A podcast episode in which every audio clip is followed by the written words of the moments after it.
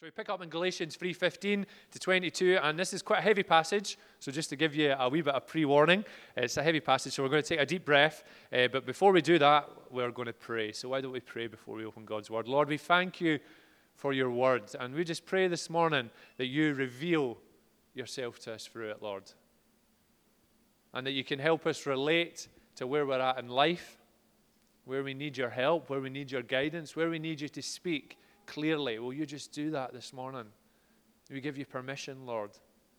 And like we sung earlier, we just need one word. If there's those of us here that just need one word, Lord, will you speak this morning? Because that's all we need from you, Lord. In Jesus' name, amen. Amen. Cool. So uh, we're going to do some Bibles. Stephen, why don't you do Bibles? I was, yes. We're going to mix it up. We're going to mix it up. If you don't have a Bible, uh, put your hand up and we'll get a Bible out to you. And uh, you can have it as a gift from us. If you don't have one at home, we'd love you to have a Bible at home. And it's also going to be up on the screen in another 1990 Windows 95 font. Oh, it's not too bad. Not too bad. It's maybe a bit small, but we'll, we'll crack on. Okay, so let's read. I'll give you a wee second. On these Bibles, it's in page 1170. So you can get to that quick enough. So let's take a deep breath and read. Brothers and sisters, let me take an example from everyday life. Just as no one can set aside or add to a human covenant that has been duly established, so it is in this case. The promises were spoken to Abraham and to his seed. Scriptures does not say and to seeds, meaning many people, but and to your seed, meaning one person who is Christ. What I mean is this the law, introduced 430 years later, does not set aside the covenant previously established by God and thus do away with the promise. For if the inheritance depends on the law, then it is no longer then it no longer depends on the promise. But God in his grace gave it to Abraham through a promise. Why then was the law given at all? It was added because of transgressions until the seed to whom the promise referred had come. The law was given through angels and entrusted to a mediator. A mediator, however, implies more than one party, but God is one. Is the law therefore opposed to the promises of God? Absolutely not. For if a law had been given that could impart life, then righteousness would certainly have come by the law. But Scripture has locked up everything under the control of sin, so that what was promised, being given through faith in Jesus Christ, might be given to those who believe and breathe. Amen.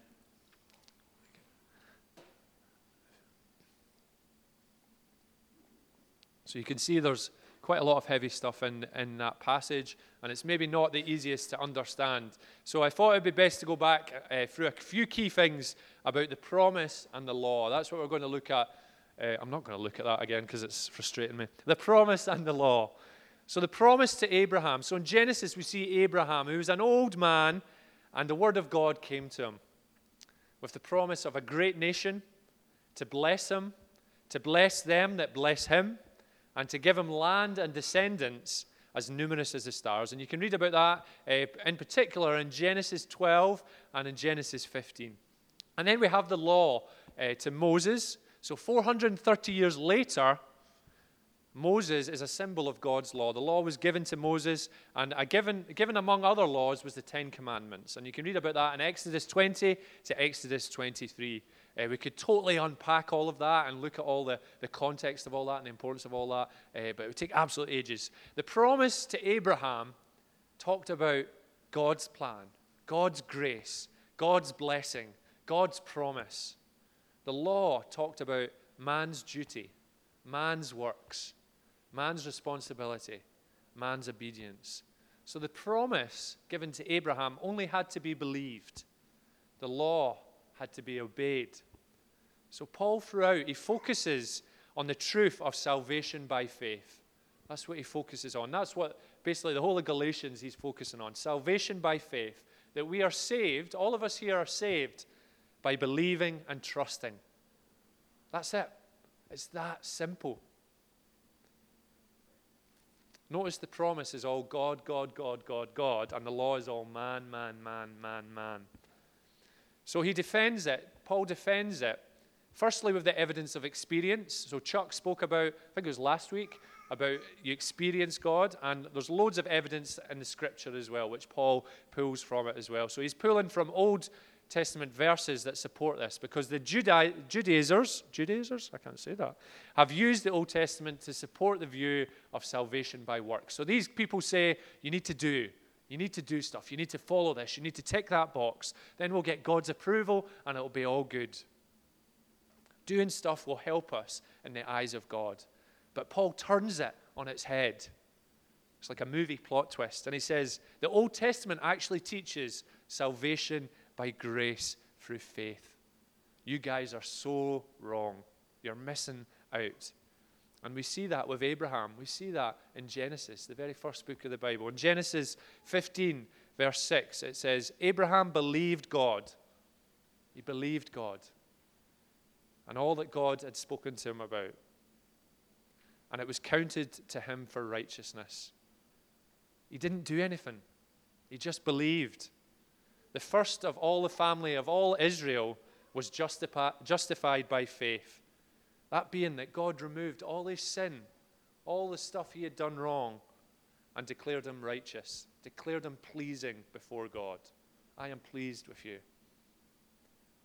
That is all that God asks. Just believe, have faith.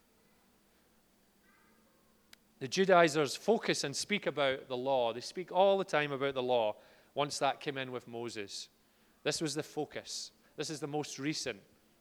It's the most important. We must obey. We must do, do, do to earn God's love, acceptance, and approval. And God just wants to say, no, no. Paul goes on to state that the law is not the way. The original promise of salvation by faith cannot be changed and added to. We see that in verse 15, where it says, Let me take an example. Just as no one can set aside or add to a human covenant that has been duly established, so it is in this case. So it can't be changed or added to. And then also in verse 17, the law 430 years later doesn't replace God's promise. So Paul says, what I mean is this the law, introduced 430 years later, does not set aside the covenant previously established by God. And then finally, the law was given to reveal sin. So Paul says, What good is the uh, the Judaizers say, What good is the law? And Paul just says, It's used to reveal sin and to be met by the grace of God. So it's a vehicle to bring us to Jesus, not to replace the work of Jesus. So that's it in a very compact package. One central point that shines through in that is Paul's teaching, his adamant cry that salvation, us being saved by God, is met by grace through faith in Jesus Christ. When Jesus came to this earth, when he died a death for us, for our sins. So you're not saved by laws here this morning. You're not saved by doing things right, being at a certain standard, being a certain age, having a certain background, having a certain set of skills sound like the guy in Taken there, a certain set of skills. I won't do the voice. Having a certain social standing, having a certain history. If you, if you believe in Jesus, if you don't believe, if, if you believe in Jesus, you're not saved by what you do. You never did anything. If you don't believe, you don't need to do anything. You don't need to read the whole Bible. You don't need to know the best worship songs. You don't need to pray with thous and these. You just believe and accept. And we can pray that prayer with you this morning if you don't know Jesus and you're eager uh, to know him as your Savior. So we're all saved by this wonderful thing called grace. It's mentioned 170 times in the Bible. We don't deserve it. Chuck Swindoll says this Every time the thought of grace appears, there's the idea of it being undeserved. In no way is the recipient getting what he or she deserves. Favor is being extended simply because, out of the goodness of the heart of the giver. In verse 18, the second part, it says, But God in His grace. That was one, that those couple of words just really stood out to me in that passage. But God in His grace gave it to Abraham through a promise.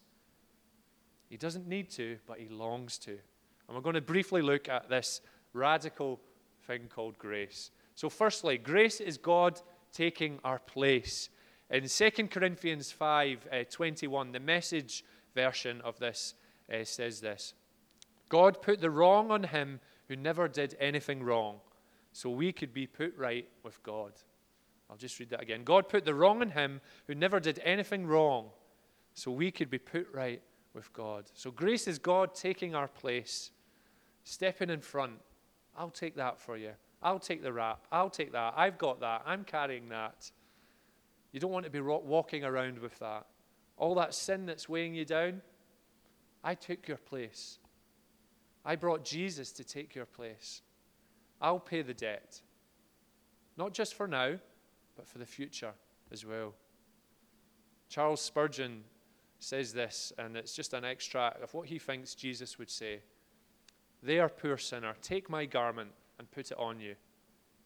You shall stand before God as if you were Christ, and I will stand before God as if I had been the sinner. I will suffer in the sinner's stead, and you shall be rewarded for works that you did not do, but which I did for you. And that can be difficult for some of us. That can be difficult to accept. I remember in my youth, I used to think I was quite a good footballer. I, uh, if you compare me to modern day footballers, I've been known as the Peter Crouch, about six foot four or whatever. He's maybe a bit taller, uh, but that's what I seen myself uh, when I was younger. That kind of tall target man. I was just a striker. I wanted to be up front, take all the glory, but the reality was I never scored. I, I had this one shot that nearly went in, which I, I still see the image of it. I see all the players around me, and I think if that went in, it might have been very different. But anyway, there was a penalty in one in partic- particular game, and I wasn't the penalty taker, and I thought, I need to take this. I need to take this penalty. And I smacked it against the bar. And I remember it yet. The image haunts me. It haunts me whenever I play football. And that was the last time that I played as a striker. The very next game, I got stuck in goals simply because I was tall. You know, stick him in goals, he can cover more of the goals. Uh, but I struggled, someone taking my place. I remember being in goals thinking, oh man, he's up front taking all the goals. I wanted to be there. I can do better.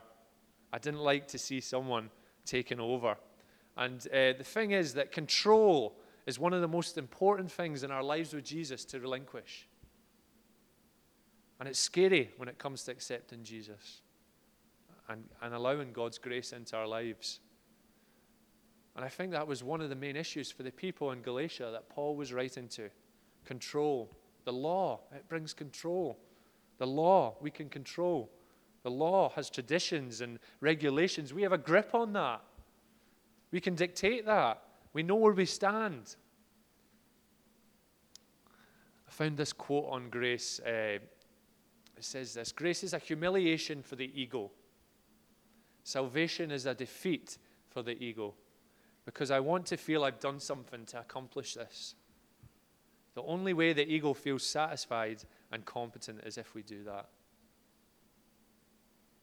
We have a call from God to get over the ego, to get past the self sufficiency, the hanging on, I've got it together.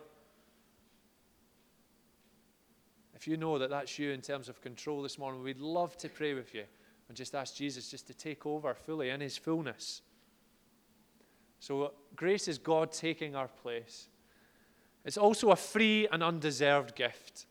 It's free and it's undeserved. It requires nothing in return. It's not by works, remember. So you can get something for nothing. I'm always duped and drawn in by the latest offer to get stuff free. I downloaded one of these apps, the free uh, Photos app, thinking I'll get loads of photos for free, and that's, that's what one of my friends said. So I went online, I picked all these photos. I was going to get an album, I edited all the photos, I got the right type, the filters, and the finish, and everything. Uh, I thought, wow, I'll add this to my photography collection. I might start a little business if it's all free and sell a little bit on, make a little bit of money.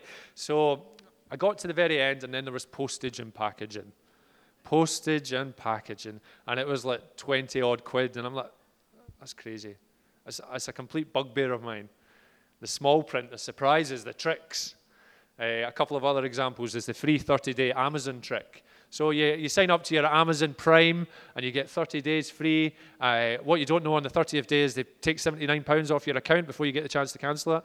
Uh, that's what happened to me. But anyway, the thing with Prime as well is, I'll just go off on a complete tangent, is when you have Prime and they say one day delivery, they add on the delivery cost. They add on extra, actually, I think. Anyway. Also, like the kind of thing where you get a free DVD player if you spend £100. It's not free. Or if you bought 10 coffees, you get a free coffee. It's not free. I'm like, I had to buy 10 coffees first. One thing when it comes to God's grace is that it's totally, utterly, unbelievably, we can't understand it, free and undeserved. We don't get to a certain point in our journey and have the God, come on, you're wanting me to. You told me it was free. We don't get that. It's the ultimate radical gift, not earned or achieved. And the more that I've dwelled on that this week and chewed over that, it's absolutely incredible. It's absolutely incredible. Uh, a couple of years ago, myself and Mary were looking for a, a, little weekend away. We wanted to wind down, and we found an offer in a place called Cameron House. Has anybody been to Cameron House? It's a De Vere hotel. Yes, one person has. Can I? I have. we wanted to recharge the batteries, and we got a cracking deal at Cameron House. And I remember we arrived and we parked at the front of the hotel. And I've got to admit, I felt, I felt a little bit uneasy at this because I parked at the front of the hotel and I was in between like a BMW and a Mercedes and all these amazing, amazing cars. And I got into the hotel and the guy at the hotel says, Can I have your car keys? And I'm like, it's only a Skoda Fabia 2006. Why, what are you wanting with my car? Come on. it's nothing special. But they drove our car to another car park. And I'm like, oh man, that's very nice. And then another guy took our bags. So he picked up all our bags. And it, was incredibly, incredibly awkward. And I see yet our picture as we're going through to the room of this concierge guy uh, taking about 10 bags piled on, so all mostly Mary's stuff, may I add, mostly piled on every part of his arm, balancing, and every movement was considered. And his face was just, you know, every vein in his head was bulging. It just looked like he was going to collapse. And that's Mary laughing. I knew that he had done this before. And he took them to our rooms, and I'm thinking, oh man, he's going to stick his hand out and expect a little tip there. And, but he didn't, thank goodness. And I said to Mary when he left, We don't deserve that. It was really, I felt really, really awkward. And Mary just went, Enjoy it, it's fine. And she phones for room service. I'm joking, no, she But it was absolutely undeserved. I didn't feel worthy of that. I seen the guy carrying the bags, he took it all. That, that picture is such a picture of Jesus. Such a picture of Jesus. We look at Jesus and what he's done for us, and we don't deserve it. And to be honest, thinking over that is slightly awkward. You're like, man, that's amazing. But also, when I really dwell on it, it stirs a response. I want other people to meet this Jesus. That should be a response. It should be like that with Jesus, that we get excited. What else does he bring us? What does He ask of us? Because His grace has transformed my life, our lives. And this free gift has transformed us. And He's worthy of our praise, and He's worthy of leading my life and our lives into new adventures. Not out of guilt. We don't do it out of guilt, but we do it out of testimony. This is what He's changed, and this is why I'm living the life that I'm living. So it's a free and undeserved gift. Grace also calls us to come as we are. Such an important thing to remember as we meet every Sunday, as we have weeks which are utterly rubbish and weeks which are utterly brilliant, that God treats us absolutely the same. He calls us to come as we are. That we remember the work of Jesus on the cross and the grace that God has given us. It's like when I go to the dentist. When I go to the dentist, I like to brush my teeth the day before about 10 times you know, get them super clean. Just need to, need to get it perfect. Or we tidy the house immaculately before the friend comes over of all the kids and then trashes the room again. We want to present something that isn't reality, that isn't what goes on 99% of the time in our lives. And on Sunday, too, we're like that on Sunday. How are you? Fine. How are you? Fine. Okay, cool. I feel a word for us is, in terms of our site and in terms of how we do church, is find one or two people when you are asked that question on a Sunday morning that you take a second and you give a very honest answer. And we stir each other up to be honest and accountable before one another. When we're having an utterly rubbish week, that we don't come in and say, uh, uh, fine. That we say, actually, my week was incredibly tough, and it, can you pray for me? Have a think about that and ask God, who is that one or two people in terms of our site, that you could just say, Do you mind when I, you ask me that question, that you really ask me that question? Because putting on a mask, God says, No, I don't want that. Just come right now before me in your mess the ups and downs, the joys and the heartaches. Don't panic about having everything together. Don't fret about not seeming perfect to others. And we only need to look at Jesus and his ministry, what he did when he was here on earth. We have the woman at the well in John. We don't have time to go into it, but in John chapter 4, uh, you could read that in your own time. And also the woman caught in adultery in John chapter 8. Jesus just says, Come as you are in your mess. You don't need to get right before you come before me. I'm ready and waiting. They met Jesus in their weaknesses, in their struggles, in their realness. There's a, a, David Crowder song called Come As You Are. And I just want to read a couple of the lines, and I really feel they're just really strong uh, lines in terms of what God's speaking to us about. It says this Come out of sadness from wherever you've been. Come broken hearted, let rescue begin. Come find your mercy, O sinner, come kneel. Earth has no sorrow that heaven can't heal. So lay down your burdens, lay down your shame. All who are broken, lift up your face. O wanderer, come home. You're not too far. So lay down your hurt, lay down your heart. Come as you are. How many of us this morning just need to kneel before God and say, Here I am. I'm in a bit of a mess, but I want to meet you this morning in my realness, in my weakness. No pretense, no ego, just admitting I'm missing something in my life and I need you to fill it, God. And then just finally, uh, it's not always going to be easy. We must remember life as a Christian isn't always easy. Paul, in his writings and his testimony, that is that life following Jesus is not easy. In fact, becoming a Christian and following Jesus is one of the most challenging decisions you will, you'll make in your life. So, not to put rose tinted glasses on and say that everything's going to be perfect. You're going to sail through life, you're going to float a foot above the ground, and everything's going to be great. It's important to look at that. But it is the most amazing adventure you could ever ask for. It's life with a purpose, a heart filled with God's love, His grace, His transforming power on us, the power to see God at work in our streets, in our family, it's real, it changes lives, it transforms marriages, it saves people from despair. But it isn't going to be easy. There will be times when things happen and we'll cry. And we'll, we'll say to God, Why, God? Why now? I don't understand. But one of the cornerstones of our relationship with God is that we have faith. That we have faith that we put one foot in front of the other in those times and trust that God knows best. As Abraham did when he heard God speak, he just believed. His word is truth. We look at scripture during the tough times. What does God say? He says, just have faith, stay close to me. I don't know what the future holds, but I know who holds the future. What a great little phrase that is in the tough times. And finally, just to, to close things, is that we regularly and make a habit of coming before God and hanging out with Him, spending time with Him, being deliberate with that, spending time in His presence, and being willing to receive His grace regularly. D.L. Moody says, A man cannot take in, in a supply of grace for the future that he can eat enough today to last him for the next six months, nor can he inhale sufficient air into his lungs with one breath to sustain life for a week to come. We are permitted, we are allowed to draw upon God's store of grace from day to day as we need it. So each day we ask for more of God's grace. We ask Him to come into our lives, to transform us, to speak to us, to take away the weeds, pull up the weeds, get rid of the weeds. We be real before one another, before God